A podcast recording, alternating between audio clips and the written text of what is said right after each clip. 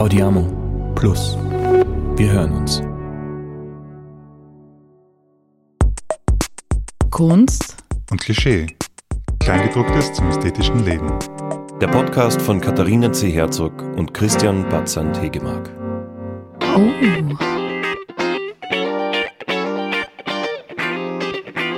Metall, Metall. Hallo. Aber auf unserem Mikros ist kein Hall drauf. Das müssen wir noch verbessern. Willkommen, guten Abend. Ein Applaus reicht eh. ähm, wir, sind, wir, haben noch nie Applaus bekommen. Äh, Können wir eine Runde Applaus haben, bitte? Danke. Okay, Andreas kann bleiben. Ihr auch. Nur gut. Also damit sich der Gast wohlfühlt, beschenken wir den immer. Ähm, damit er dann nachher total viele Sachen von sich preisgibt eigentlich. Es ist eigentlich nur Bestechung. Es soll aber auch immer ein bisschen beschämend sein, deswegen sind es manchmal sehr viele Geschenke. Es sind sehr viele Geschenke. Ich, bin so eine Person, ich kann mir manchmal nicht entscheiden und dann nehme ich halt ziemlich viele Sachen mit. Und du hast halt das Glück, dass ich einen ganzen Koffer mit habe. Der Andreas ist ein Journalist, ja, und bei einem Journalisten ist Transparenz immer sehr wichtig und ich habe das Gefühl, dass dir Transparenz extremst wichtig ist. Und du legst zum Beispiel bestimmte Sachen offen da, wie man einen Podcast macht zum Beispiel oder wie viel Geld du verdienst damit. Und jetzt haben wir uns überlegt, wir nehmen dir das transparenteste Geschenk überhaupt mit. Total transparent, eine transparente Verpackung hier. Ich habe äh, einen Preis unten drauf lassen, damit du weißt, wie viel was kostet. Und es sind Kerzen ich dachte, das ist dick so. Oh, Kerzen na, sind noch besser. Na, und jetzt wirst du denken, okay, why, why the fuck are they giving me candles? Ähm, und zwar, das ist deswegen, weil du machst ja diesen Podcast, Erklär mir die Welt, und da geht es viel um Aufklärung. Und für, für die Aufklärung, da gibt es ein bestimmtes Symbol und das ist das Licht. Hast du das gewusst? Nein, aber jetzt geht mein Licht auf. Ja, jetzt geht total das Licht aus. Genau, das Licht der Erkenntnis soll im übertragenen Sinne Licht ins Dunkel des Mittelalters bringen. Das ist dies, diese Epoche, deswegen hast du da jetzt Licht von uns bekommen, ein transparentes. Genau, Dankeschön. dann geht's, ja, bitte, dann geht's weiter. Was haben die Lichter gekostet? Schauen wir mal. Die 7,99. Falls man möchte, Nein, das war, das war nur der Behälter. nur der Behälter, bitte. Die Lichter haben extra noch gekostet. So. Die Rechnung ah, habe ich dann nicht dazu gegeben, ja. Genau. Bei Journalisten ist auch nicht nur Transparenz ganz wichtig, sondern auch die Haltung. Und ich mir gedacht, wenn du im Homeoffice sitzt, dann habe ich da mitgenommen einen Gymnastikball, wo du äh, irgendwie da drauf sitzen kannst und deine Haltung ein bisschen vielleicht, weiß nicht, verbessern kannst oder dass, sie, dass das Rückgrat gerade bleibt. Sollen wir aufblasen und vorzeigen? Mhm. Aber man bläst da ziemlich lang. Bei meinem was. Da ist Zeit. eine Pumpe dabei. Das war eine Aufgabe, den vollzukriegen mit Luft. Das können wir dann noch, also das sind dann die Outtakes. Wir machen dann Fotos davon, wie du dann, dann liegst und herumrollst. Geil. Ja, und das letzte aller guten Dinge sind drei. Ähm, es ist nämlich nicht nur so, dass man ähm, Haltung braucht und Transparenz, sondern auch Klarheit. Klarheit im Journalismus. Bitteschön. Ein oh, streifenfreier Glasreiniger. Meine Fenster sind tatsächlich sehr schmutzig, also Dankeschön. Genau, das kann man immer brauchen. Aber so. du hast gesagt, voll viele Geschenke, jetzt hast gesagt, das ist das dritte, das dritte kann nicht das vielste schon. Hast jetzt da, ja, ich habe nur was mit, das stimmt, aber. Aber wir könnten es später machen, das nächste. Nein, eigentlich ist es so eine Laterne, damit das Licht dann in die Welt tragen kannst. Das habe ich auch noch dabei. Und immer gedacht, aber es ist auch so ein bisschen katholisch. Ja, dann haben wir gedacht, okay, auf welches verzichte ich? Aber jetzt hast du mich schon gefragt. Ich nehme es gerne. Da, es ist vom H&M Home. Dank. Es ist der Preis noch drauf. Auch 7,99. ja. Summers? Ja, wir sind Okay, also die Kevo hat immer das Bedürfnis, dass wenn wir kunstfernere Menschen einladen, dass das dann begründet wird. Und deswegen habe ich mir gedacht, wir reden natürlich ganz offensichtlich mit dir, nicht deswegen, weil wir mit dir reden wollten, sondern wegen drei Gründen. Einerseits, und das sind natürlich Gründe, die sind mit Kunst verbunden. Das eine ist, weil Kunst ja grundsätzlich verbunden ist mit Kreativität, obwohl witzigerweise in der Kunstbranche das Wort kreativ eher als abwertend eingeordnet wird. Es ist natürlich, sollte nicht so sein. Aber du bist offensichtlich sehr kreativ, du schreibst, du hast einen Podcast, du gibst Workshops etc. So, erster Grund. Du bist eingeladen worden, weil du kreativ bist und das mit Kunst zu tun hat. Zweitens mal haben wir dich eingeladen, weil du vermittelst. Inhalte vermittelst. Und äh, das ist in der Kunst ganz oft notwendig, zu sagen, worum geht es hier eigentlich mit dem, was ich mache. Und das Dritte ist, weil die meisten KünstlerInnen es nicht schaffen, sichtbar zu werden mit ihrer Arbeit. Und das ist eine große Sadness. Und du hast es aber irgendwie geschafft, unglaublich sichtbar zu werden. Du machst einen der größten Podcasts äh, aus Österreich. Und das war natürlich offensichtlich der dritte Grund, warum wir mit dir reden wollten. Ja, weil nämlich äh, der Andreas uns auch gefragt hat, äh, warum wollt ihr mich als Gast haben? So. Und jetzt war's das. Jetzt habt ihr euch doch gerechtfertigt. Ja.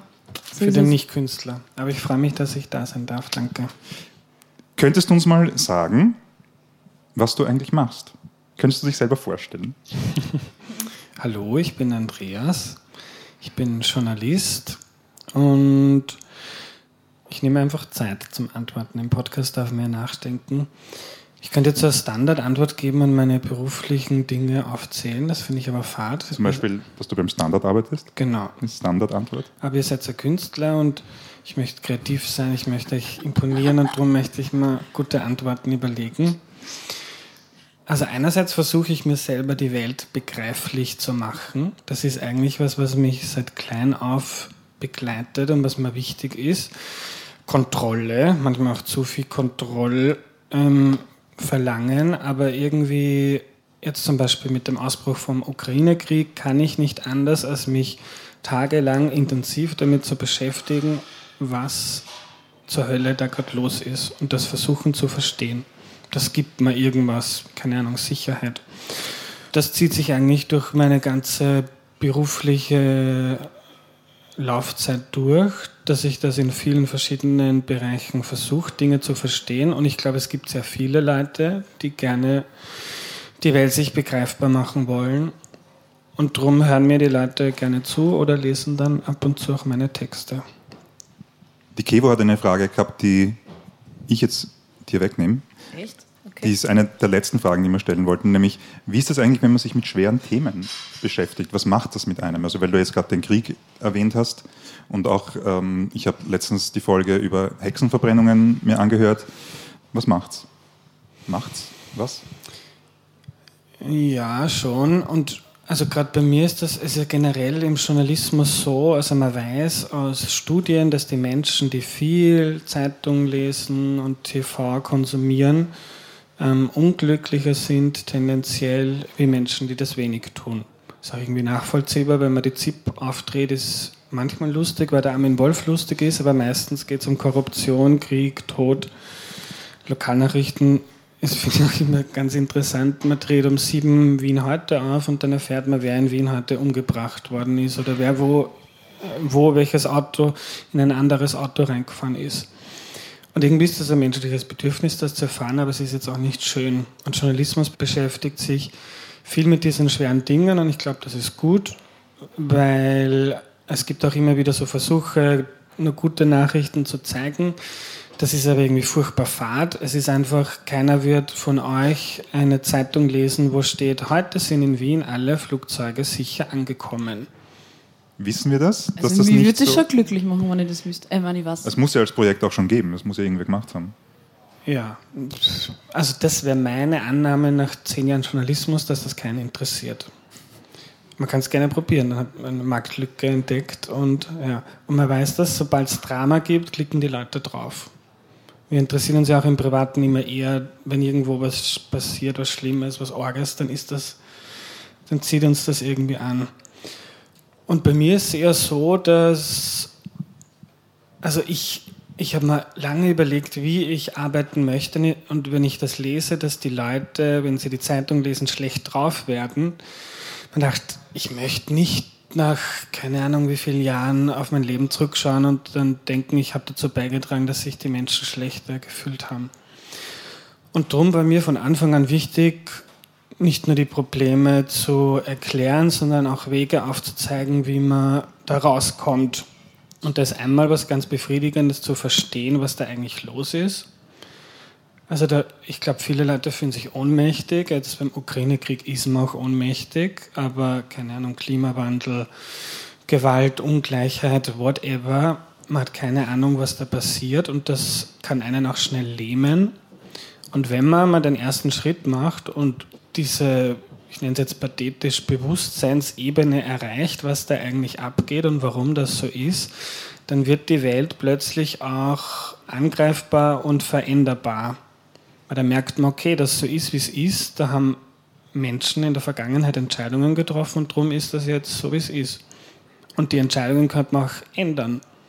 Und das ist dann was, wo es beginnt, dass man aus dieser Ohnmacht kommt und irgendwie auch ins Tun kommt.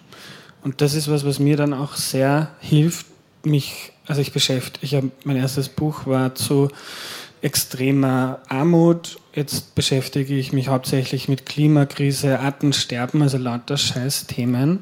Aber ich habe so eine Lust und mir macht so viel Spaß, weil ich jeden Tag was lerne und ähm, mehr Möglichkeiten kennenlerne, wie man irgendwas tun kann. Und das macht, macht mich hyper. Ja, weil ich mir nämlich gedacht habe, wenn du das jetzt schon so sagst, manchmal fühlt man sich trotzdem ohnmächtig, auch wenn man Dinge versteht, weil man das Gefühl hat, es können ja trotzdem nur die Größeren äh, das irgendwie ändern und man selber nicht, wie die Politik zum Beispiel. Und ich als kleines Körnchen da in dem System, weiß ich nicht, wie viel ich da nur verändern kann. Das ist oft so meine Anmacht in so einer Situation.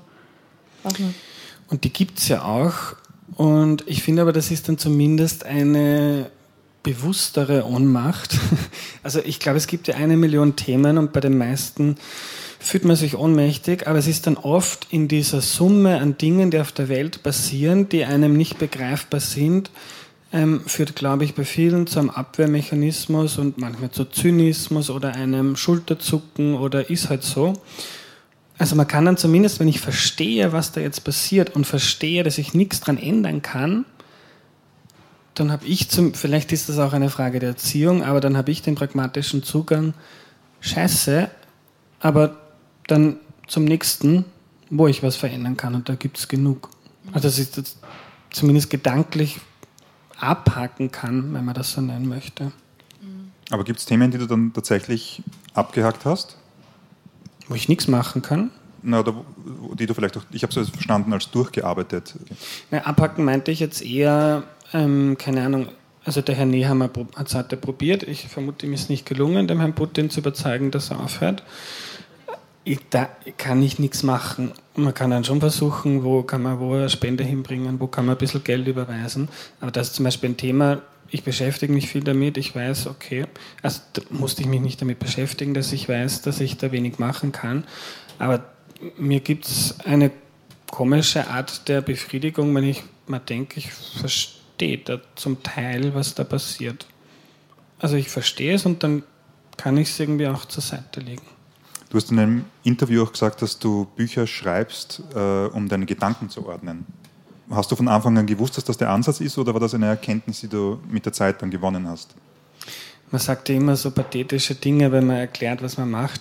Also, dass viel, viel profanere Grund, ein Buch zu schreiben ist, weil ich immer schon ein Buch schreiben wollte und das ziemlich cool ist, wenn der Name von einem auf einem gedruckten Werk steht. Und wenn man sich damit unendlich macht, also man existiert dann auch, wenn man nicht mehr existiert.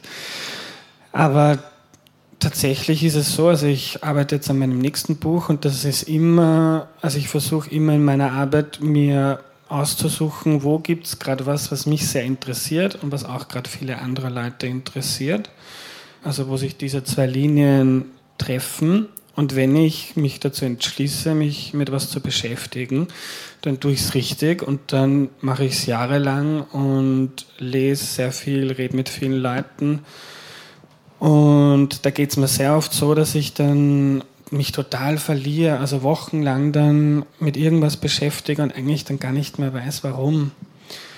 Und so ein Buch zu haben, wo ich weiß, okay, in dem Buch möchte ich mir zum Beispiel in meinem nächsten beantworten, was muss passieren, wirtschaftlich, politisch, gesellschaftlich, bei uns allen, damit dieser ewige Gegensatz von Wirtschaft und Umwelt aufhört. Also, dass wir wirtschaften können, ohne dass wir den Planeten kaputt machen. Und dann beschäftige ich mich so lange damit, bis ich das geordnet habe. Und starte jetzt auch nächste Woche einen neuen Podcast genau zu dem Thema, schreibe Artikel dazu, Twitter viel über meine Recherche und irgendwann, wenn ich das Gefühl habe, ich glaube, ich kann jetzt eine Antwort geben für mich, wie das geht, dann schreibe ich ein Buch und da hilft mir das einfach. Und das ist auch so ein Ding, dann kann ich es auch irgendwie zumindest mal für eine Zeit zur Seite legen. Das war beim letzten Buch auch so, da habe Frage beantwortet, die mich seit ich, keine Ahnung, zwölf bin, beschäftigt hat. Wie kann man in so einem reichen Land leben wie in Österreich, während so viele Menschen auf der Welt in Armut leben? Sollte man nicht irgendwas tun? Was kann man denn tun? Und dann habe ich es irgendwann geordnet und dann mich besser gefühlt. Da würde ich gerne anknüpfen, wenn du schon sagst, das hat dich quasi mit zwölf schon diese Frage beschäftigt. Warst du als Kind irgendwie so äh, Entdecker irgendwie so? Also wir wollen ja eigentlich gerne über die Sozialisierung irgendwie von dir gerne was wissen. Wie, wie warst du so als Kind drauf? Ich glaube, ich war kein Entdecker. Ich habe eigentlich meine Jugend hauptsächlich mit Fußball, Playstation und Pokémon verbracht und Fernsehen. Also ich glaube nicht, dass man das so in den Genen liegt. Aber die Frage, warum leben wir in so einem reichen Land und anderen geht es so schlecht, das ist dir mit zwölf schon total bewusst gewesen. So. Und da hat es quasi dann angefangen für die, dass sie das interessiert. So. Ja, also bei mir war so der Anker irgendwie die Politik. Ich weiß nicht warum, weil ich komme aus keiner übermäßig politischen Familie, aber Politik hat mich immer schon fasziniert oder auch am Anfang vielleicht eher unterhalten. Mhm. Also es war dann so die Zeit, da war der Peter Westenthaler in der Politik und so und ich fand das einfach auch witzig. Das habe ich mir schon so oft angeschaut, ich mache es immer wieder, Diskussionen zwischen Westenthaler und Strache fand ich einfach immer sehr, sehr witzig, wie die miteinander umgehen. Ich weiß nicht, Politik hat mich immer schon interessiert und von da hat es irgendwie dann angefangen, dass ich mehr gelernt habe und irgendwie mich immer mehr interessiert hat. Ich habe hab gelesen, du warst dann auch in einer Hack mit einem journalistischen Schwerpunkt, oder? Voll. Also ich wusste, ich bin da gezielt hin, ich wusste wirklich mit 14 schon, ich möchte Journalist werden. Wow, du hast es mhm. geschafft, gratuliere dir. Danke. Aber es war dann trotzdem, wie es halt oft ist, noch ein Zufall. Ne? Also du bist dann zum Standard als Praktikant gekommen und irgendwie haben sie dich dann gerne behalten wollen.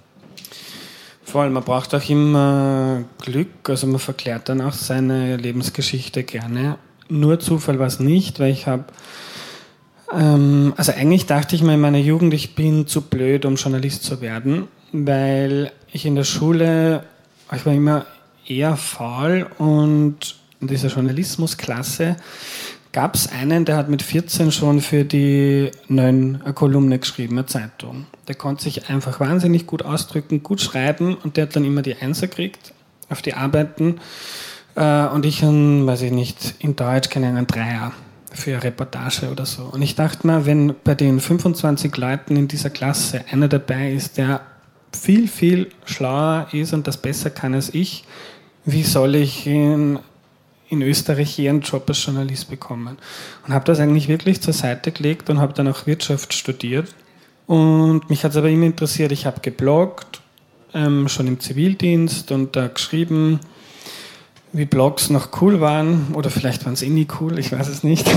ich fand sie auf jeden Fall cool, finde sie auch noch immer cool.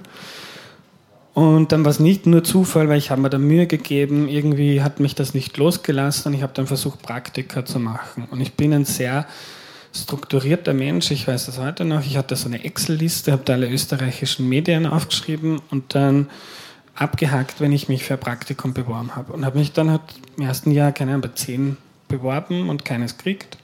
Zum Beispiel beim Standard habe ich mich viermal beworben, bis ich überhaupt einmal einen Praktikumsplatz bekommen habe. Und wie alt warst du dann, als sie dich genommen haben? Äh, 23. Mhm. Und dann war es schon ein Zufall, weil es echt nicht einfach ist, im österreichischen Journalismus einen Job zu kriegen, ähm, weil eher Jobs abgebaut als aufgebaut werden. Und dann war ich Praktikant und einer meiner Kollegen hat beschlossen, er möchte lieber im Weinhandel tätig sein als im Journalismus, ist wahrscheinlich lustiger.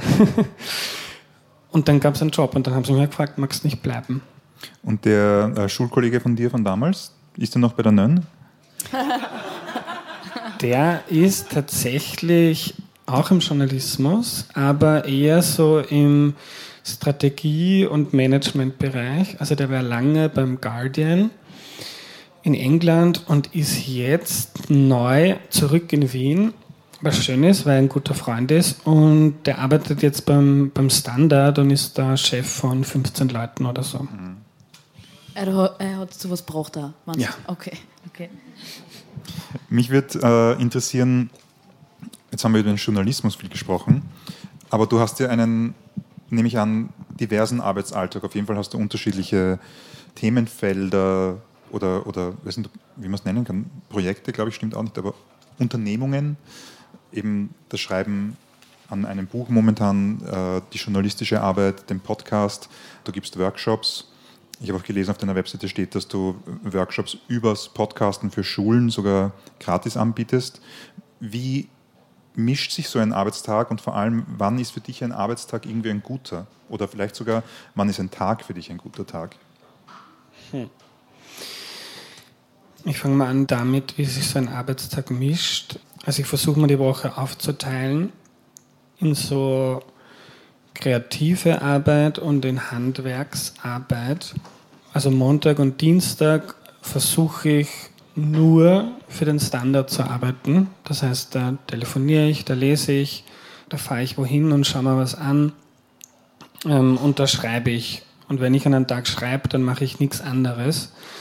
Und meistens schreibe ich am Vormittag, weil da bin ich irgendwie am kreativsten und dann versuche ich eigentlich nur, also ich versuche es möglichst in einer Wurst runterzuschreiben und dann am Nachmittag kommt eher die Handwerksarbeit, dann ändern, Sachen einfügen und, und ich versuche auch immer, wenn ich schreibe, also ich habe, ich recherchiere immer viel zu viel, ich rede mit zehn Leuten, lese fünf Studien, drei Bücher und dann muss ich in einen kurzen Text packen und dann versuche ich immer meine zig Seiten an Notizen einfach wegzugeben und dann schreibe ich den Text so, als würde ich euch das jetzt erzählen, was ich da recherchiere. Also wie würde ich jetzt einem Freund in einer Bar von meiner Recherche erzählen?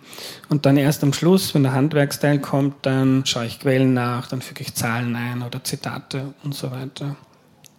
Also das ist so die Aufteilung und dann, also jetzt ist es gerade nicht repräsentativ, weil die letzten Wochen ich sehr viel an meinem neuen Podcast arbeite, an Homepage, Grafiken, Audio-Setup, inhaltlichen Terminkoordinierung und so weiter. Aber das ist eigentlich eh auch eine gute Beschreibung dessen, wie dann die sonstige Woche ausschaut, weil es ist immer sehr chaotisch, es ist sehr viel, es sind ganz viele verschiedene Dinge. Ich habe das jetzt erst gemerkt. Ich habe Gott sei Dank, weil der Podcast jetzt wirklich auch ein gutes Einkommen für mich ist, mir jetzt auch eine Mitarbeiterin angestellt und mit der dann besprochen habe, was die alles zu tun hat, habe ich mir gedacht, bist du deppert, das habe ich jetzt jahrelang jeden Tag selber gemacht, neben dem anderen Zeug.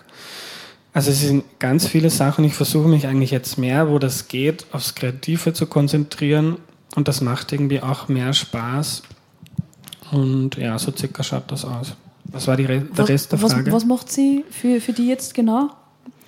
Die Valentina ist seit sechs Wochen, glaube ich, jetzt dabei, kümmert sich einerseits um inhaltliche Vorbereitung, also recherchiert zu Themen, zum Beispiel jetzt nächste Woche nehme ich eine Folge mit so einem Militärexperten auf, der war in den letzten Wochen viel in den Medien und was sie dann für mich tut, ist einfach ganz viel von dem zu lesen und mir dann quasi ein Dossier zusammenzustellen, was der alles gesagt hat, was mir eine enorme Arbeitserleichterung gibt. Dann betreut sie Social Media, Community Management. Ich kriege immer wahnsinnig viel Feedback auf WhatsApp, äh, sozialen Medien, per Mail.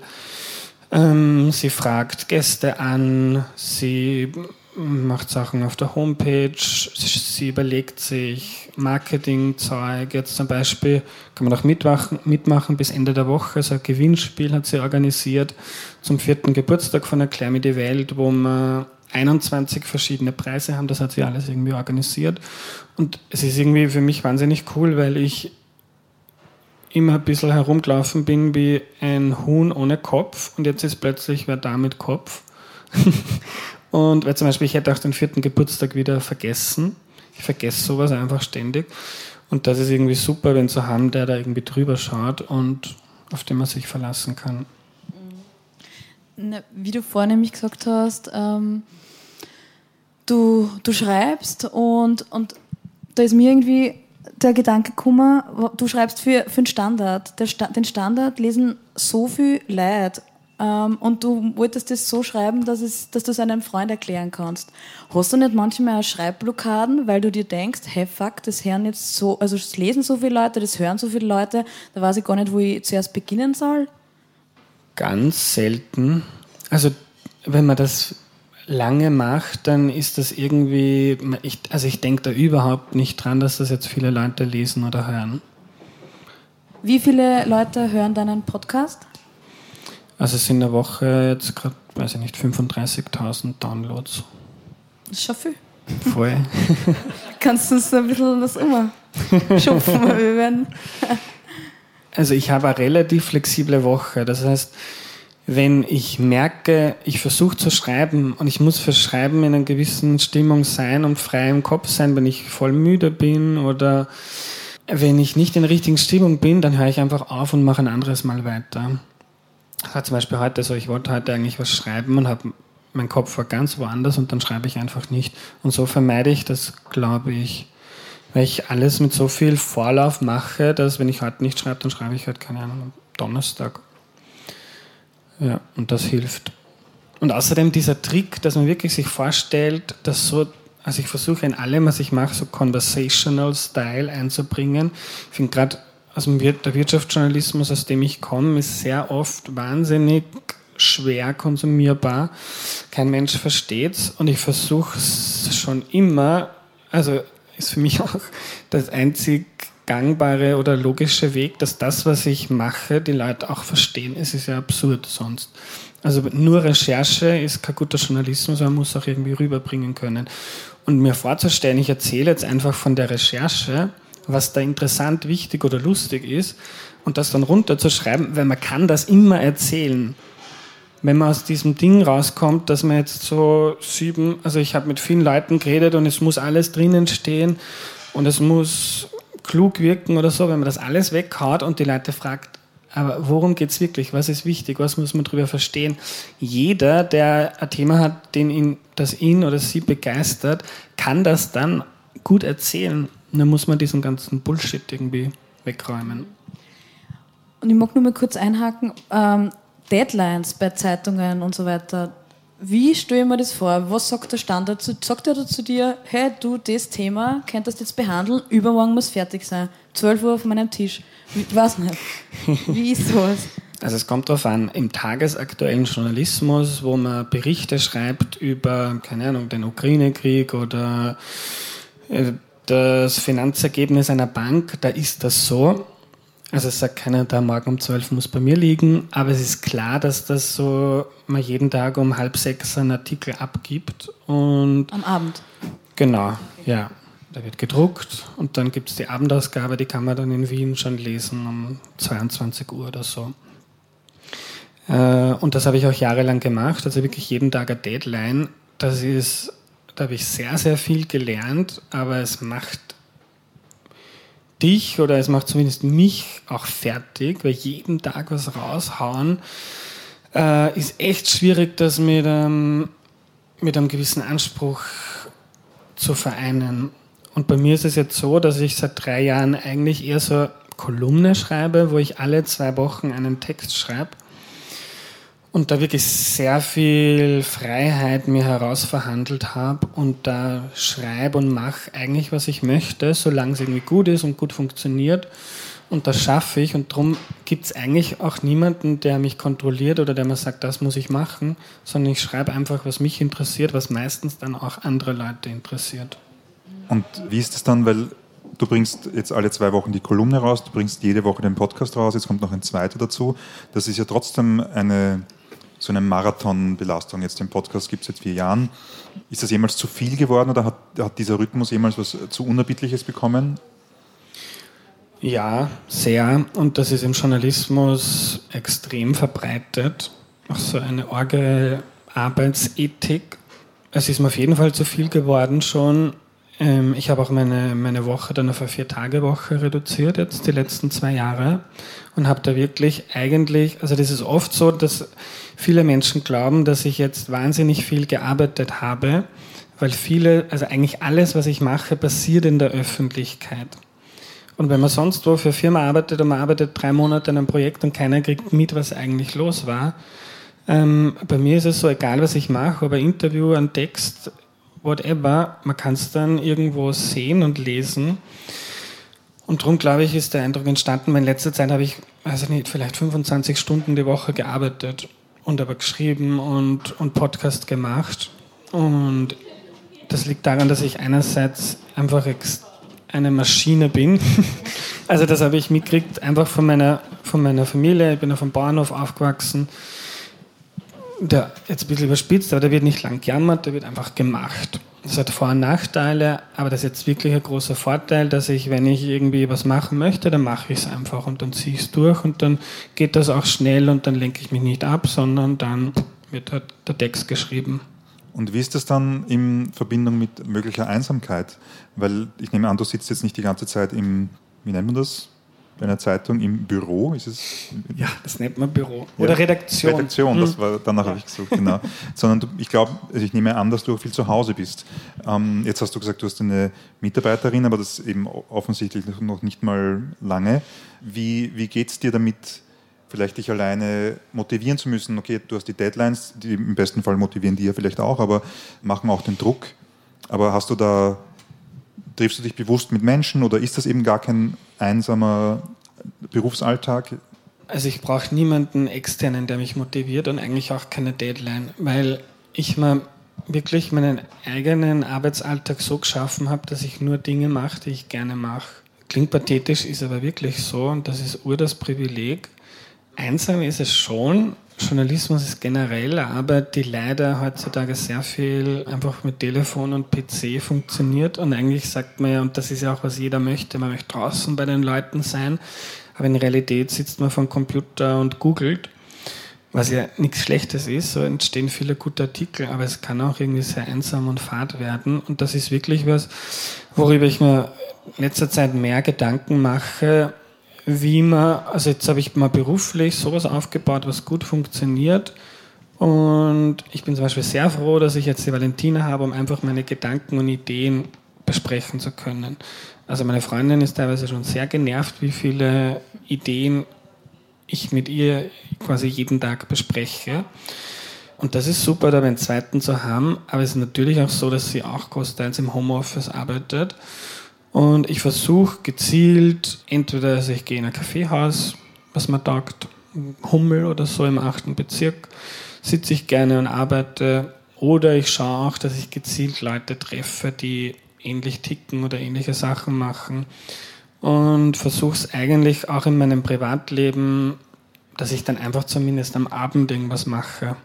Also ich gehe jeden Tag mindestens einmal raus und ich versuche auch viele Leute zu treffen, wenn ich da Lust drauf habe, weil es ist schon was, wo man sich super alles aufbauen kann und dann funktioniert es und man, man arbeitet so vor sich hin, aber es ist zum Beispiel Podcasting ist wirklich auch, es ist schön, dass wir heute vor Publikum sitzen, weil Podcasting ist eigentlich auch eine sehr einsame Arbeit. Das war jetzt, ich habe heute geschnitten eine Folge, kommt morgen, müsst ihr unbedingt hören. Und da haben wir die Leute Sprachnachrichten geschickt und ich fand das so schön, so von 15 Leuten die Stimme zu hören, die den Podcast hören. Und das war vor Corona viel mehr, dass mich Leute angequatscht haben. Hey, das ist cool, super, oder da habe ich was gelernt. Das passiert oder ist in den letzten zwei Jahren viel weniger passiert. Und mir geht das wirklich manchmal so, also man sagt uns so 30.000 Downloads, war so arg. Aber ich mache halt so vor mich hin und kriege eigentlich gar nicht mit, was das für wen heißt. Also dass das für und darum ist das, ist das oft mehr wert wie jede Download-Statistik, wenn irgendwo wer auf dich zukommt und sagt, ich habe die Folge gehört und mich hat das richtig berührt oder ich habe was gelernt oder ich habe sogar was verändert. Und darum muss man da, glaube ich, echt schauen in diesem Berufszweig und noch dazu als Podcaster, dass man irgendwie diese sozialen Kontakte sich bewahrt und gezielt sucht weil das ist, glaube ich, tatsächlich so was, man, wo man eine direkte Brücke schlagen kann zu den meisten Berufssparten innerhalb der bildenden Kunst. Oder anders, also den meisten KünstlerInnen-Sparten, so meine ich es. Keine Ahnung, wie das ist für einen Kurator, Kuratorin, aber wenn du Kunst machst, dann ist das, glaube ich, genauso wie wenn du Autorin bist oder eben äh, Podcasterin oder YouTuberin, da bist du. Alleine im Atelier. Ja, du, genau. Also von, Und dann freut man sich quasi auf die Vernissage. Ja, wobei das finde ich ja auch immer sehr tricky, weil so fantasiemäßig gibt es dieses Klischee, dass die Arbeit äh, eben die Atelierarbeit ist, aber die findet ja meistens dann untertags statt und die Vernissagen sind am Abend und die sind ja dann potenziell nochmal weitere Arbeitszeit. Das heißt, wenn du da wirklich die Arbeitsstunden zählen würdest, dann würdest du ja auch einfach dann zu viel arbeiten, du kommst dann nicht mehr auf 40 Stunden, was wir eh auch alle dann schnell mal gewohnt sind, aber das, ich finde, der, wenn du Kunst aktiv betreibst, wird es schwierig sein, chillaxed auf eine Vernissage zu gehen. Also ich glaube auch, es braucht einen Ausgleich. Also deswegen hat mich das mit ähm, Einsamkeit interessiert. Ich habe letztes Jahr eine Biografie von Gustav Klimt gelesen und fand das sehr geil, wie er sich seinen Tag strukturiert hat. Der ist jeden Tag in Hitzing ich glaube, eine Stunde oder länger spazieren gegangen, hat dann andere Künstlerfreunde, na, ja genau, hat andere Freunde getroffen, teilweise waren die KünstlerInnen, ähm, die haben immer gemeinsam gefrühstückt, jeden Tag. Und es gab ein Gebot oder Verbot, man durfte nicht über Kunst sprechen. Und das jeden Tag hat er begonnen, aktiv und mit Menschen, und dann hat er sich irgendwie zurückgezogen und, und gemalt. Und dann mache ich das eigentlich ein cooler, cooler Arbeitsalltag. Es, es, gibt da ein Buch, dessen Name mir gerade nicht einfällt. Ich weiß nicht mal mehr, ob es ein Autor oder Autorin war, aber wo äh, recherchiert wurde die Tagebücher von vor allem von kreativen Männern aus den letzten Jahrhunderten, also Albert Einstein oder Charles Darwin. Und es wird belegt, dass äh, die im Schnitt vier Stunden Tage gearbeitet haben. Und die haben dann immer so andere Dinge verfolgt, wie das Gärtnern oder Spazierengehen oder Schwimmen, also Tätigkeiten, wo sie äh, nicht mental gefordert waren. Und deswegen hat das Hirn aber eben dann unterbewusst weitergearbeitet und die haben am nächsten Tag wieder den vollen Schub gehabt. Also vielleicht können wir das alle, das machen, ja. sollen wir alle Gärtnern.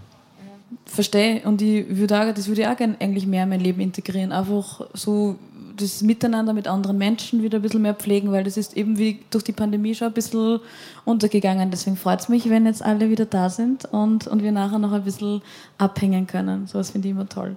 Ähm, ich habe vorher nur eine Frage gehabt, aber die vielleicht jetzt gar nicht so eine passt, aber du schreibst für den Standard und da gibt es diese Standardkommentare. Lest du die, die dann durch bei deinen eigenen Texten? Weil wir vorher über Feedback geredet haben und über Kritik von jemand anderem und so weiter. Wie, was macht das mit dir? Ich versuche das nicht mehr zu lesen. Man liest das natürlich am Anfang, weil man auch wissen möchte, wie das ankommt. Auch Zeitungsjournalismus ist eine sehr einsame Arbeit, weil man jeden Tag was einen Computer reintippt, das wird dann niedergedruckt und das lesen dann zigtausende Leute, aber man kennt keinen davon. Und da war am Anfang so super, der Hype, cool, jetzt kann man da was drunter schreiben, jetzt kommen wir in Kontakt mit den Menschen. Aber es sind auch viele Bücher darüber geschrieben worden, warum das in der Regel dann eher nicht so gut funktioniert und hat ähm, bestimmte, vor allem männlich dominierte Menschen den Diskurs kapern und Leute, die anders sind oder vielleicht positiver sind, einfach keinen Bock mehr haben, ähm, damit zu kommentieren. Darum versuche ich das eigentlich auszublenden, weil es mir erstens nicht gut tut.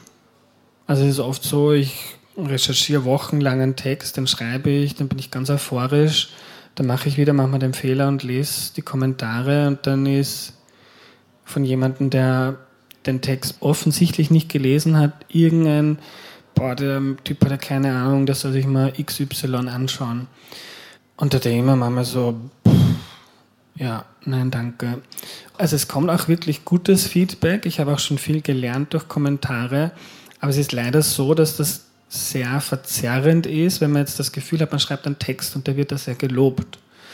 Oder der wird zerrissen, dann ist das in keinster Weise repräsentativ weder für die LeserInnen noch für die Bevölkerung in dem Land, in dem wir leben. Und darum, wenn man zu viel drauf schaut, was kleine Menge an Menschen, weil das sind ja, ich glaube, ein paar tausend, die ganz aktiv schreiben, dann schaut man viel zu sehr drauf, ob die das gut finden. Und wir funktionieren alle so. Wenn die, wenn die das alle loben, dann macht das was mit dir. Und wenn die das alle scheiße finden, dann macht das auch was mit dir. Und ob man möchte oder nicht, das beeinflusst einen. Und darum versuche ich da eigentlich wenig drauf zu schauen. Man, beim Podcast ähm, hast du ja eine WhatsApp-Gruppe auch. Das heißt, die Leute können dir dann direkt Feedback geben. Das sind deine Unterstützerinnen. Und nimmst du das Feedback dann an und du tust es umsetzen? Oder was war da für Feedback? Hast du da vielleicht irgendeinen Gedanken, wo du gemeint hast, oh, das stimmt, das könnte echt so machen? Ja, sehr oft. Und da ist ein großer Unterschied beim Podcasten zum Online-Journalismus. Also man kann in sozialen Medien und auch in, bei digitalen Medien, zum Beispiel auf der Standard.at, Feedback sehr unmittelbar geben, auch wenn man jetzt zum Beispiel einen Text aufmacht und man liest den 20 Sekunden und denkt sich, so ein Scheiß, dann scrolle ich runter und schreibe das. Äh, viel mehr Leute, die was nicht gut finden, geben dann Feedback. Was ja auch nicht unbedingt schlecht ist, aber sehr oft ist halt destruktives Feedback. Und beim Podcast ist das fulminant anders. Es war auch früher so, selbst wenn man das Internet ausblendet, man kriegt als Journalist jede Woche einen Anruf von meistens einem pensionierten Mann, der einem erklären möchte, wie das eigentlich wirklich funktioniert. Und jetzt soll man bitte zuhören, eine halbe Stunde lang. Beim Podcasten ist es total anders, weil es viel zu mühsam ist. Also die, man muss das mal hören und wenn man es nicht mag, dann schaltet man aus, weil keiner hört gerne lange wem zu, den man nicht ausstehen kann. Also die Leute, die mich unsympathisch finden, haben zu Hause an den Handys wahrscheinlich schon abgedreht. Drum schreibt man dann wahrscheinlich niemand nach dem Gespräch heute, du Sato, du Wichser. Und das macht man viel einfacher, wenn das im Internet ist und man kann schnell was runterposten. Und das finde ich auch sehr schön. Und darum ist Podcasting für mich auch so eine bisschen eine Insel der Seligen, wo man sich aus dem ganzen Gewirr zurückziehen kann und auch, ähm, was auch Nachteile hat, aber so eine, eine Community an Gleichdenkenden oder Menschen, die was Gleiches wollen oder für was stehen, finden kann. Und das ist im Internet einfach für mich auch wichtig, weil sonst hält man das ja alles nicht aus. Und Feedback habe ich schon sehr oft einfließen lassen. Es hat eigene Folgen gegeben, die auf Ideen von Hörerinnen fußen. Es ist in jeder Folge eigentlich ein Drittel oder manchmal auch die Hälfte der Fragen kommt von Hörerinnen, weil dann ganz andere Sachen denken wie, wie ich. Also ich versuche das sehr aktiv einzubinden. Es ist halt mittlerweile so, dass so viel Feedback kommt, dass man einfach einen Großteil nicht ignorieren muss, weil wir schreiben das alles auf, auch alle Vorschläge. Ähm, aber der Großteil kann sich dann halt nicht wiederfinden.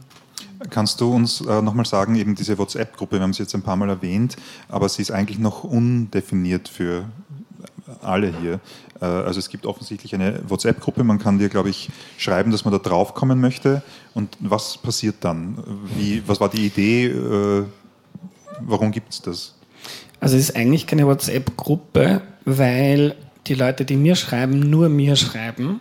Und ich aber, also man nennt das Broadcast, also ich schreibe, ich glaube 900 Leute sind es gerade oder so. Ich schreibe denen, wenn eine neue Folge kommt, wenn ich eine Frage habe, wie findet ihr XY oder was interessiert euch zum nächsten Thema? Was habt ihr für Fragen? Habt ihr Vorschläge oder auch Bitten? Unterstützt den Podcast, empfehlt uns weiter, bla bla bla. Ich schicke eine Nachricht, die geht an 900 Leute und die 900, Gott sei Dank, lesen dann nicht alle was die Leute mir schreiben, sondern das lese nur ich und die Valentina. Und die Idee dahinter war, also bei Podcasting ist ja eigentlich auch ein relativ dummes Medium von der technischen Seite her. Also vieles, was das Internet heute kann, ist in keinster Weise im Podcast inbegriffen. Also der Begriff Web 2.0, man kann selber interagieren. Podcasting ist halt sehr straightforward. Und darum war es mir von Anfang an wichtig, irgendwo einen Kanal zu haben, wo ich mit den Menschen in Kontakt sein kann. Und gerade zum Beispiel Twitter ist da auch sehr schwierig, weil von der Logik her viele soziale Medien die Leute gar nicht dir schreiben. Also wenn sie dir schreiben und sie sich dann aufregen oder Feedback haben, dann schreibt man oft einen Tweet und den liest dann du, aber auch tausend andere Leute und man denkt immer auch an die tausend anderen Menschen oft viel mehr an die, an die anderen und darum ist oft auch irgendwie nicht so konstruktiv und kann ich nicht so viel damit anfangen.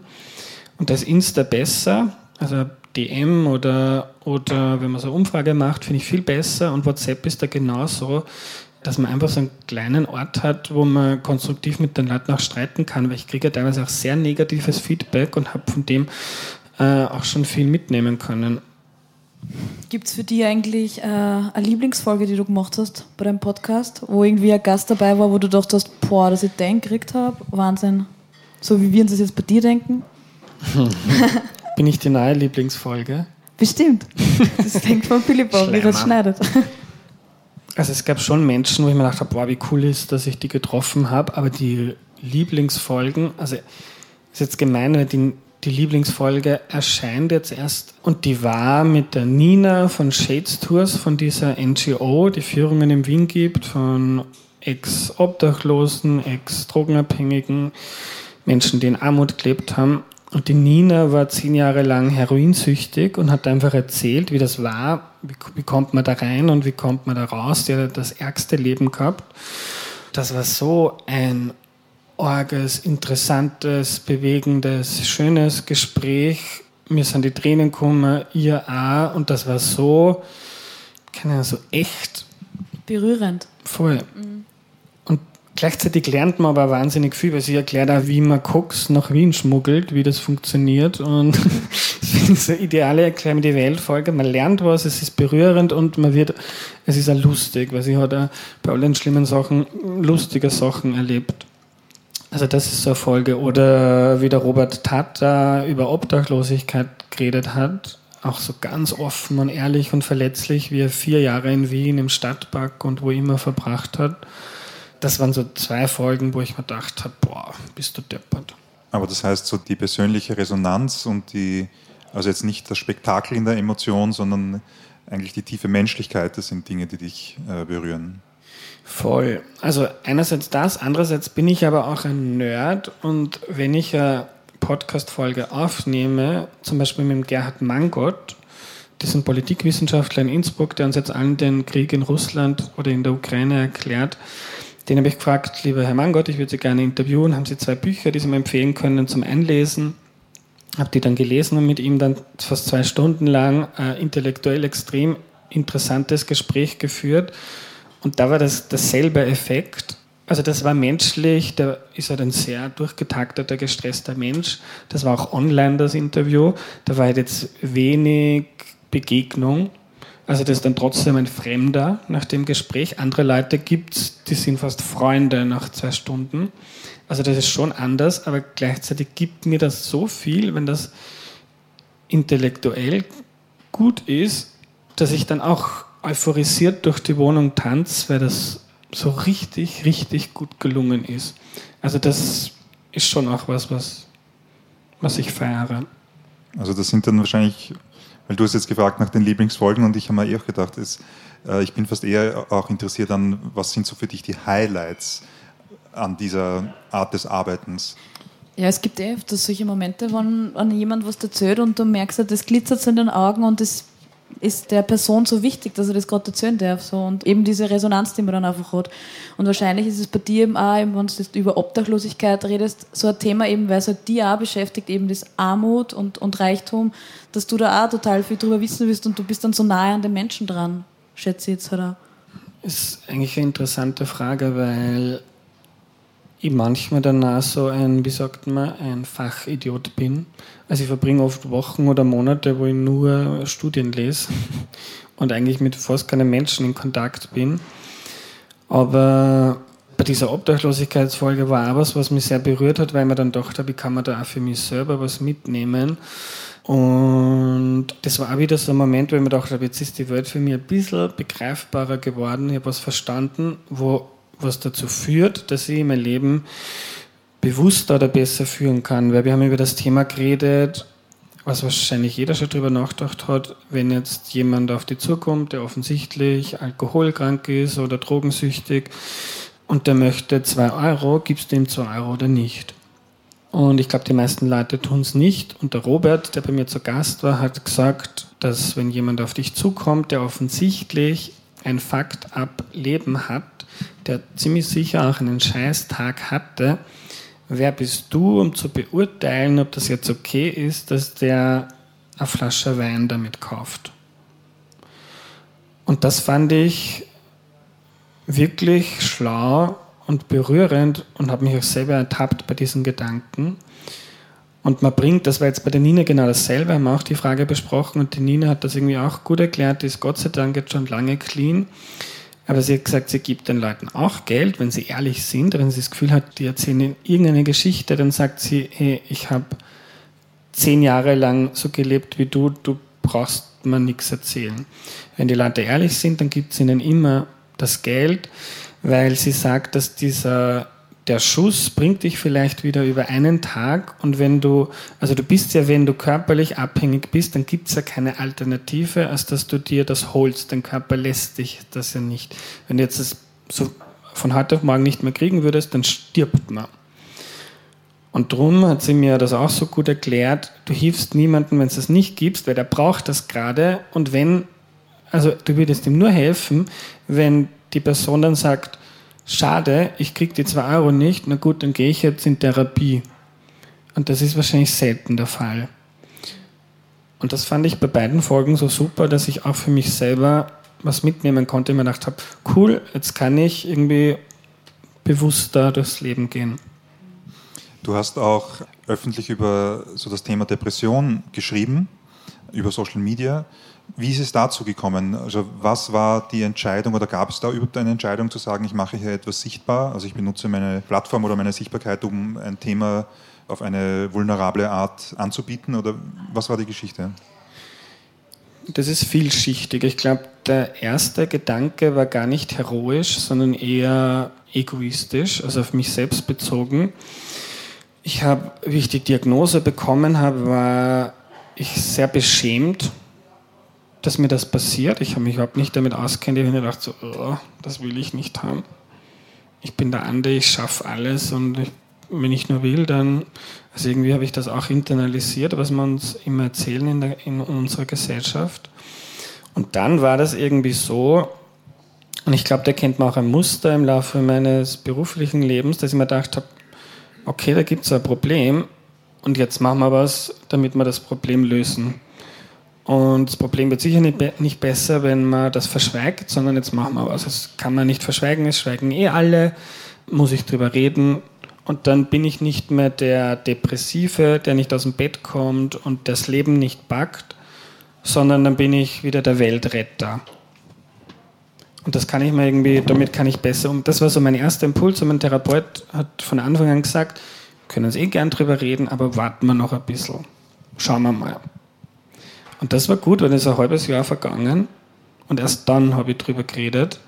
Und das war sehr gut, weil zuerst war es wirklich so einfach der Versuch, ähm, von meinen eigenen Problemen wegzukommen und die anderen Depressiven zu retten oder die Gesellschaft zu ändern. Aber ich war gerade selber völlig fertig. Vielleicht sollte ich mal fünf Minuten an mich selber denken. Gott sei Dank habe ich einen schlauen Therapeuten. Also das war so die erste Motivation, eigentlich recht egoistisch. Und dann war es aber so, dass ich das für mich geklärt habe, dass ich mich annehmen konnte in dem Ganzen, dass ich das akzeptiert habe, dass ich auch wegkommen bin, weil ich war am Anfang so, so, mach mal. Mein Therapeut hat immer gesagt, ich, ich muss aufhören, dass ich ihn so sehe wie ein Fußballtrainer, wo man hundertmal jetzt versuchen, ein Tor zu schießen und dann schießen wir das Tor und dann ist vorbei, dann hast, bist fertig. Und ich wollte nur so, gib mir zehn Tipps und dann habe ich ein besseres Leben. Davon bin ich weg. Ich bin seit zwei Jahren jede Woche zweimal in Therapie und ich glaube, ich mache das noch lange, weil es echt eine wertvolle Erfahrung ist.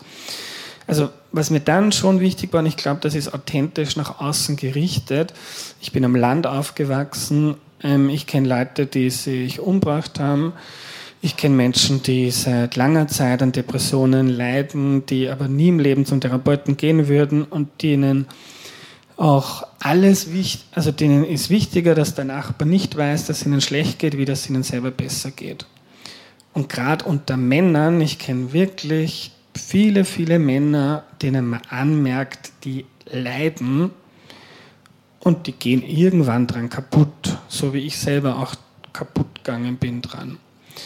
Und ich, da war das wirklich so, dass ich mir gedacht habe, wer, wenn nicht du? Du hast, also viele Leute bewundern das, was du machst du hast überhaupt nichts zu befürchten. Also wenn jetzt irgendwie 10.000 Leute denken, der depressive Versager, dann kann mir das wurscht sein, weil es noch immer 10.000 Leute gibt, die sagen, der coole Andi. Also das ist ein irrsinniges Privileg. Ich habe halt keinen also ich habe den Standard, aber was ja für mich finanziell viel wichtiger ist, sind meine eigenen Projekte. Also selbst wenn ich einen Arbeitgeber hätte, was nicht der Fall ist, weil die sind super supportive, aber der sagt nach einem Jahr, du, das funktioniert nicht mit deinen Krankenstände, such da einen anderen Job.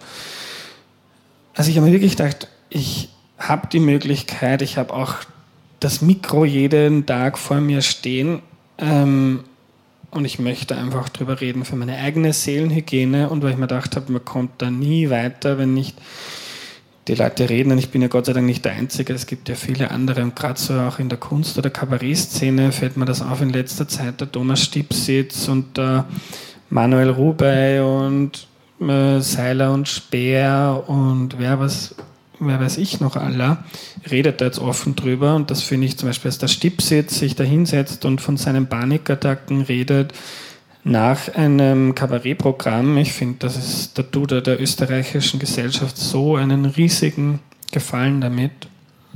Hast du eigentlich jemals eine Folge gehabt, wo du nicht nur erklär mir Psychotherapie, sondern auch erklär mir die Schwierigkeiten vom Kostenübernahme oder von äh, Therapeutinnensuche, Diagnosen, Schwankungen. Hast du sowas mal gemacht? Noch nicht. Ähm, ich starte jetzt aber über den Sommer eine Serie zur mentaler Gesundheit. Da wird es genau darum gehen. Äh, ich nehme jetzt in zwei Wochen in Köln eine längere Folge mit einem Psychiater auf, der auch Kabarettist ist und der das auf so eine schöne, bodenständige Art und Weise erklären kann. Und in der Serie wird es gehen um Psychiatrie, um Depressionen, um Medikamente, ähm, auch um Therapie, um Selbsterfahrung, all diese Sachen. Und da möchte ich auf jeden Fall auch so eine Anleitung, ein, keine Ahnung, Therapie 101, wie tut man es, wenn man es möchte. Weil das ist echt auch, glaube ich, bei vielen Menschen, die es prinzipiell gut fänden, eine Hürde, weil man jetzt eigentlich nicht weiß, wo man, wo man hingehen kann. Und eine Sache, die ich jetzt hundertmal schon empfohlen habe äh, und auch heute empfehlen kann, ist bereitschaftsdienst.at. Das ist eine Vermittlungsplattform, da gibt es, glaube ich, 150 Therapeutinnen, ähm, wo man relativ günstig Psychotherapie bekommt. Und da geht man mal hin, redet eine Viertelstunde mit einem, ich weiß nicht, Therapeut oder Psychiater und man sagt auch, was man gerne hätte. Hätte man gerne einen Mann, eine Frau, was für eine Art von Therapeut. Und so habe ich zum Beispiel auch meinen empfohlen bekommen. Schwanken wir in leichtere Gewässer oder, oder tauchen wir in den Marianengraben ab? ähm, ich ich finde es total wichtig, dass du das erzählst. So. Und ähm, ich habe mir jetzt eh gerade gedacht, wie, ja, ob wir einen Schwenk machen oder ob wir so deep bleiben. Na, ich habe mir gedacht, ich äh, schwenke auf einfach das nächste herausfordernde Thema. Die Kevo hat mich darauf aufmerksam gemacht, dass du irgendwo, ich glaube in einem Interview gesagt hast, dass du irgendwann bemerkt hast, es war eine Frage zur Diversität, also es hatte auch damit zu tun, glaube ich, ähm, welche Diversität herrscht in deinem Podcast. Und du hast darauf gesagt, dass du irgendwann auch bemerkt hast, dass du auf Twitter, was äh, eine sehr große Plattform bei dir ist, dass da irgendwie über 70 Prozent du Männern folgst, was ja eigentlich nie die Entscheidung war. Und äh, dass du bemerkt hast, ja, aber diese ganzen Leute in diesen High Executive, äh, also ich folge ja Leuten weil sie bestimmte Funktionen erfüllen und das sind halt dann Männer. Und dass du dann hunderten Leuten entfolgt bist, kannst du da ein bisschen was dazu sagen? Vielleicht ist es ein langweiliges Thema, ich weiß es nicht. Hm, müsst ihr entscheiden. Aber also ich finde es interessant, weil ich habe, das war, ich habe vor Erklär mir die Welt so einen Probier-Podcast gestartet, da hat es zwölf Episoden gegeben, das war für den Standard damals noch. Und da habe ich, ich habe immer, also ich habe Ökonomie studiert und habe auch immer Ökonominnen interviewt auch wirklich coole Wissenschaftler oder sehr bekannte Leute. Und die Ökonomie ist eine extreme Männerbastion. 90 Prozent der Professuren haben Männer inne. Und gibt es erst seit eigentlich zwei, drei, vier Jahren wirklich intensive Debatte darüber. Damals, so wie ich angefangen habe, Journalismus zu machen, war das noch nicht so ein großes Thema. Und ich bin auch alles andere als als Feminist aufgewachsen. Und ich habe halt einfach meine Interviews geführt. Und irgendwann, also da, da, ich habe elf Interviews gemacht und dann bin ich drauf gekommen, die Frauenquote lag bei 0%. Und da habe ich gedacht, Alter, arg.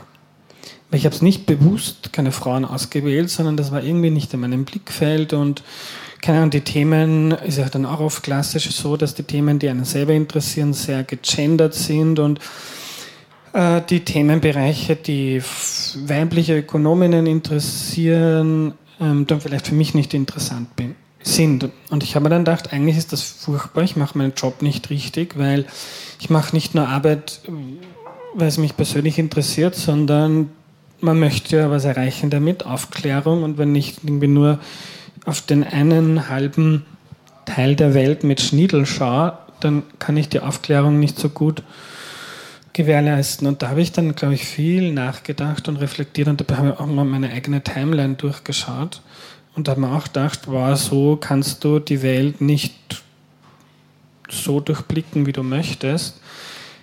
Muss aber ehrlicherweise sagen, das ist jetzt sicher fünf Jahre aus und ich schaue immer wieder drauf, wenn ich meine Timeline ausmiste, dass ich mehr Männer ausmiste wie Frauen. Aber es ist wie ein natürlicher, gottgegebener Prozess, dass die Timeline immer wieder großteils männlich wird. Und habe dann irgendwann relativ pragmatisch beschlossen, also ich habe zum Beispiel bei Climate die Welt eine Frauenquote von 50 Prozent. Ähm, ich zähle auch sonst öfter so, welche Leute zitiere ich. Also ich schaue da schon drauf und habe dann gedacht, Twitter ist so mein Ding.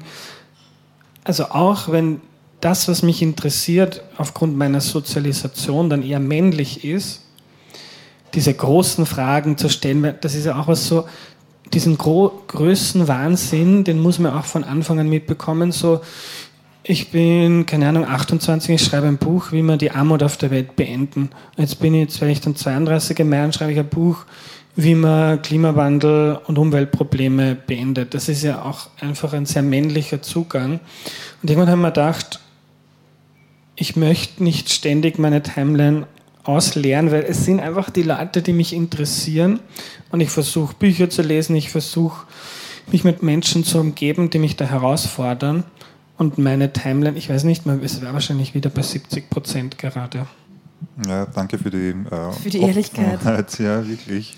Es geht ja eigentlich nicht nur um Männer und Frauen, sondern grundsätzlich um Diversity. Weil das ist, das ist auch ein großes Thema. Da geht es ja nicht nur um ja, Männer und Frauen, sondern um ganz viele unterschiedliche Gruppenzugehörigkeiten, die noch sehr unterrepräsentiert sind aber ich finde, es zeigt auch, wie schwierig dieses Thema ist, weil es ist, also das Wort Diversity ist ja schon in unserer Elterngeneration, glaube ich, nicht angekommen.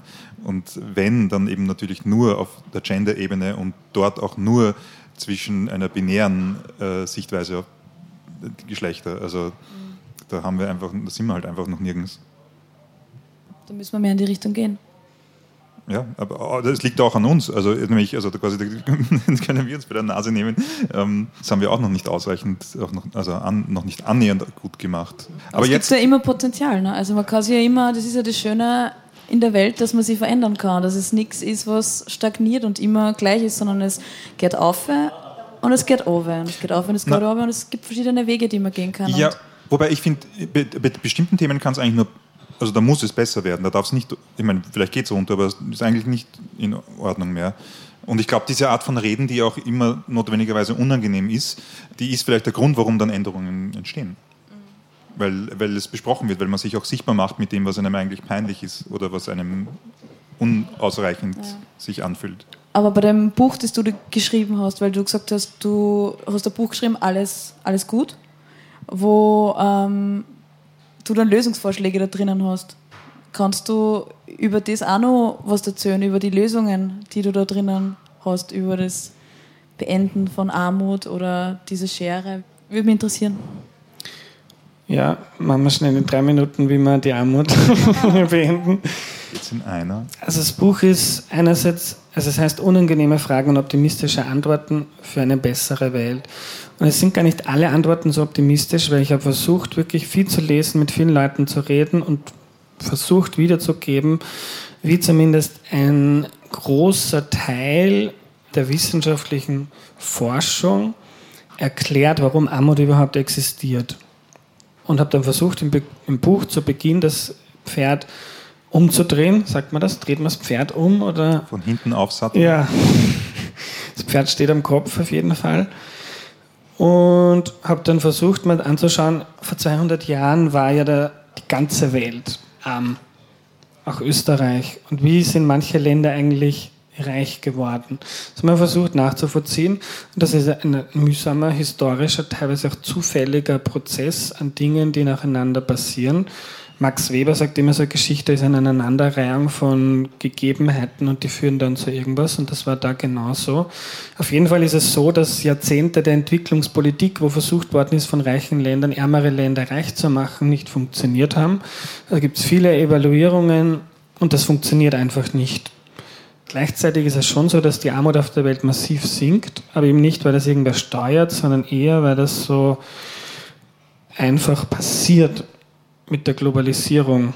Also das ist einmal das Mühsame. Es gibt keinen Knopf, den man drückt und dann gibt es die Armut nicht mehr, was aber wahrscheinlich eh für die wenigsten überraschend ist, weil dann wäre es ja hoffentlich schon nicht mehr so. Aber es gibt trotzdem sehr, sehr viel, was man tun kann und das ist auch vielleicht wieder so eine Art der Selbstberuhigung, darauf zu schauen, was kann man denn tun und nicht einfach nur zu sagen, okay, Armut hat es immer gegeben, wird es immer geben und das ist halt so. Und das packe ich nicht, weil ich glaube, da will ich jeden Tag nur depressiv herumlaufen. Und es gibt sehr viel, das man tun kann. Ich habe zum Beispiel in der Recherche eine NGO entdeckt. Ich nenne sie immer die beste NGO der Welt. Die zahlt man kein Geld dafür. Die heißt Give Directly und Give Directly ist gegründet worden von WissenschaftlerInnen, die selber sich angeschaut haben, was funktioniert denn und was nicht. Und die haben halt gemerkt, so diese klassischen Programme, da habt ihr 10 Millionen und da bauen wir jetzt eine Brücke oder da bauen wir eine Schule. Und was ist dann fünf Jahre später? Dann ist die Schule irgendwie, ja, wird halt nicht mehr genutzt. Ähm, oder man kauft einen Computer und drei Jahre später sind die irgendwie alle kaputt. Die waren auch frustriert, wie ich, und die haben sich dann angeschaut, gibt es denn Dinge, die nachweislich funktionieren? Und die gibt es. Und ein Programm, das da viele inspiriert hat, ist Bolsa Familia, so, so ein Sozialprogramm in Brasilien, wo Familien einfach, ich weiß es nicht, 50 Euro im Monat bekommen, wenn ihre Kinder auf die Schule gehen. Äh, was in vielen ärmeren Ländern zahlt sich die Schule manchmal nicht aus, weil man dann eh keinen Job findet, wo man die Schule eigentlich braucht. Darum war die Abbruchrate enorm und dadurch hat man einerseits erreicht, dass die Kinder in die Schule gehen und andererseits hat man dann nachvollziehen können, weil das ist super wissenschaftlich evaluiert worden, hey, wenn man armen Menschen 50 Euro gibt, dann hat das wahnsinnig positive Effekte auf die, auf Jahre später. Und die haben das entwickelt, dass man das eigentlich no strings attached macht. Also man gibt einfach armen Menschen Geld. Die haben das probiert, von unabhängigen SuperwissenschaftlerInnen begleiten lassen und das zeigen eigentlich die Studien bis heute und da gibt es sehr viele Studien dazu, dass wenn man armen Menschen Geld gibt, dass sie das nicht verschwenden, sondern dass die das Geld in Gesundheit investieren, ins Haus, in die Viehwirtschaft. Die meisten armen Menschen sind ja Subsistenzbauern. Und das habe ich mir auch vor Ort angeschaut in Uganda man hatte dann manchmal, und ich habe viele Vorträge gemacht in meinem Buch, auch viel am Land, was ich sehr wertvoll fand, aber oft ist dann halt so gekommen, ja, was wird passieren, wenn man die Afrikaner 1000 Euro gibt, die kaufen sie Waffen drum. Also sehr stereotyp, aber ich glaube, das ist eigentlich auch nachvollziehbarerweise. Viele Leute haben das Gefühl, das Geld wird dann eher nicht sinnvoll genutzt. Auch viele Leute sind eher zurückhaltend, um eine NGO Geld zu geben, weil sie auch nicht eher skeptisch sind, was damit passiert. Ich glaube, das ist auch okay und nachvollziehbar, dass man so denkt. Und darum ist wichtig, dass man Projekte evaluiert. Passiert viel zu offen nicht. Und da passiert es eben schon. In Uganda ist das so, dass sie wirklich sich Regionen ausgesucht haben im Land, wo die Armut grassiert und dann gesagt haben, so in der Region, die 10.000 Haushalte bekommen jetzt pro Haushalt 1.000 Dollar. Was in Uganda ein doppeltes Jahreseinkommen ist. Das ist wie wenn man jetzt, ich weiß nicht, was dein Jahreseinkommen ist, aber wie wenn man dir jetzt 50.000 Euro gibt. Also es ist eine ordentliche Menge Geld und dann ist auch geschaut worden, was machen die Menschen denn damit. Und ich habe da Familie getroffen, wo ich dann verstanden habe, warum die Menschen das Geld nicht verschwenden, weil das war ein Ehepaar mit sechs Kindern, ist genau der Durchschnitt in Uganda. Und die haben dann noch, der Bruder vom, vom Mann hat sich umgebracht und dann waren noch, haben es noch die vier Kinder vom Mann auch betreut. Die Tochter ist dann krank geworden. Ähm, also ich war da mit Dolmetschern unterwegs und habe so mit denen geredet. Die Tochter ist krank geworden und es gibt in den wenigsten Plätzen dieser Welt ein gescheites Gesundheitssystem wie in Österreich. Und um die Tochter behandeln lassen zu können, haben die einen Batzen Geld gebraucht. Und die haben quasi ihren ganzen Besitz verkauft. Das waren ein paar Kühe, ein paar Ziegen, Händel ähm, und der Grund. Und der Grund ist jetzt auch nicht groß, sondern das ist halt dann so viel wie, keine Ahnung, dass unsere Bader jetzt groß ist. Die Tochter ist dann tragischerweise trotzdem gestorben und die standen halt echt vorm Nichts. Zehn Kinder, keinen Grund, kein Besitz. Da kann man nur versuchen, sich irgendwie jeden Tag ein bisschen Geld als Tagelöhner heranzuschaffen, ähm, wenn man nicht die große Bildung hat. Und die waren dann halt bei so einem Programm dabei. Die haben die 1000 Dollar bekommen. Das Geld war binnen Monaten weg. Und was haben die gemacht? Die haben mir das alles gezeigt. Die haben ihre, erstens haben sie den Grund wieder zurückgekauft vom Nachbarn ähm, also eine kleine Wiese, wo jetzt wieder Kuh steht. Die haben wieder ein paar Händel gekauft, die haben sich ähm, Samen gekauft für Mais. Die bauen den Mais an, trocknen den, machen Mehl draus, verkaufen ein bisschen was am Markt. Und die haben ihre Häuser, haben sie die Strohdächer, die ganz verbreitet sind in ländlichen Regionen in Uganda, haben sie mit so einem gescheiten Blechdach, also für österreichische Verhältnisse noch immer nicht gescheit, aber es ist zumindest so, dass die Termiten das nicht ständig fressen und da muss man alle paar Monate ein neues Dach drauf packen. Und der Forschung zeigt hat, dass das nicht nur eine schöne romantische Geschichte ist, Anekdote, sondern die Forschung von unabhängigen Wissenschaftlerinnen zeigt, dass das der Regelfall ist, wie das Geld ausgegeben wird. Und da gibt es halt dann Checks, die Leute kriegen das aufs Handy, also mit Code. In den Ländern passiert das sehr viel über das Mobiltelefon, ganz wenig über Bargeld. Ah, da geht man dann zum nächsten Money Broker. Mit dem PIN kriegt man dann wieder 10 ugandische Schilling, heißt das dann, oder mehr, weil das ist ganz wenig wert, die Währung. Und so kann man es jetzt auch schwer stehlen. Wird auch dann nachtelefoniert, hat alles geklappt, habt ihr Probleme gehabt, ist euch was weggenommen worden. Die NGO arbeitet großteils mit der lokalen Bevölkerung, also die MitarbeiterInnen dort waren ähm, alle Uganda, also gar nicht, wie man das sagt, Menschen aus Uganda, ja, also für mich war das zum Beispiel ein kleines Beispiel von vielen, wie es geht, wie man was machen kann. Damit löscht man die Armut auf der Welt nicht aus, weil selbst wenn die Menschen viel Geld haben, ist noch immer die Politik dysfunktional, das Bildungswesen, das Gesundheitswesen etc. Aber zumindest denke ich mir, und ich spende für die jedes Jahr, sind 1000 Euro, die ich jetzt zusätzlich habe, vermutlich bei jemandem besser aufgehoben dort wie bei mir. Und ich finde es auch was Interessantes, wenn man darüber redet mit den Menschen, weil oft, ich glaube wirklich, dass das die Mehrheitsmeinung ist in Österreich, man spendet vielleicht jetzt für Nachbarn in Not im Ukraine-Krieg, aber eigentlich ist Österreich eines der reichsten Länder der Welt und das Spendenaufkommen ist extrem niedrig. Also die meisten Leute spenden, aber ich glaube im Durchschnitt sind es Größenordnung 50 Euro. Und das Durchschnittseinkommen ist, weiß ich nicht, 30.000 Euro. Also extrem wenig dafür, dass wir so reich sind. Und das kann man immer dann easy sagen, ja, was passiert mit dem Geld? Ich finanziere nur die Bürokratie von einer NGO, was ja übrigens auch nicht schlecht ist.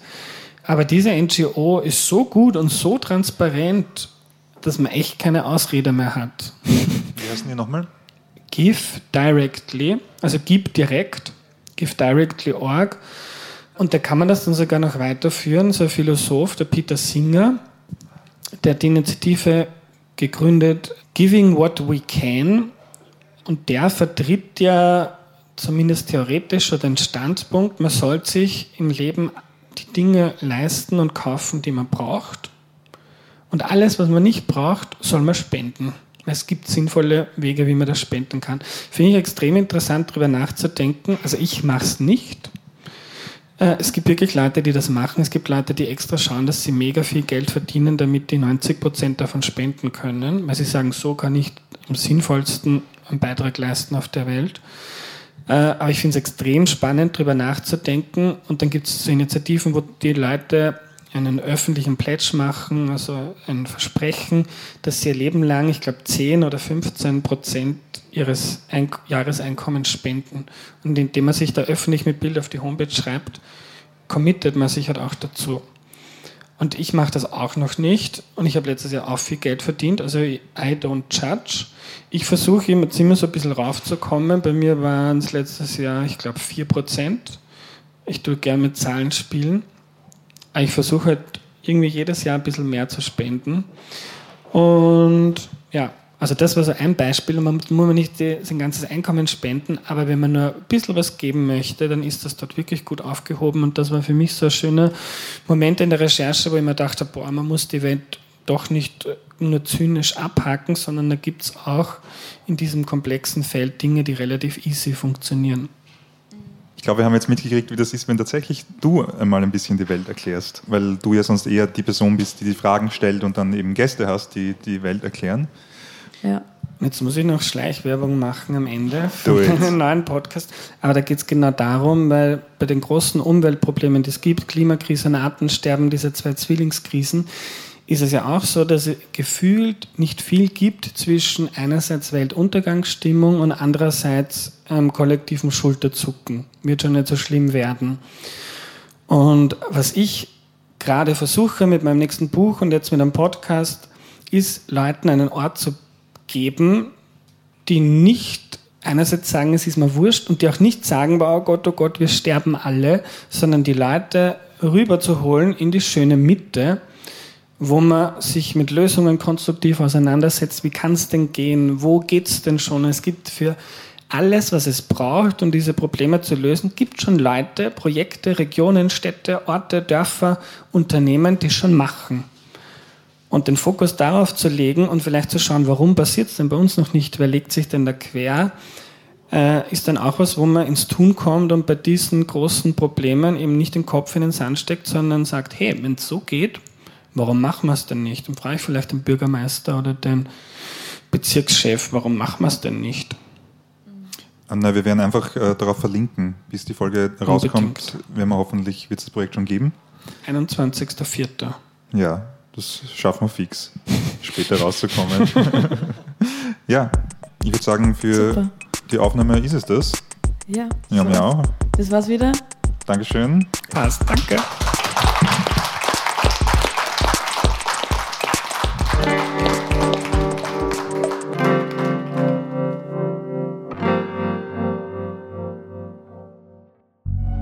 Audiamo Plus. Wir hören uns.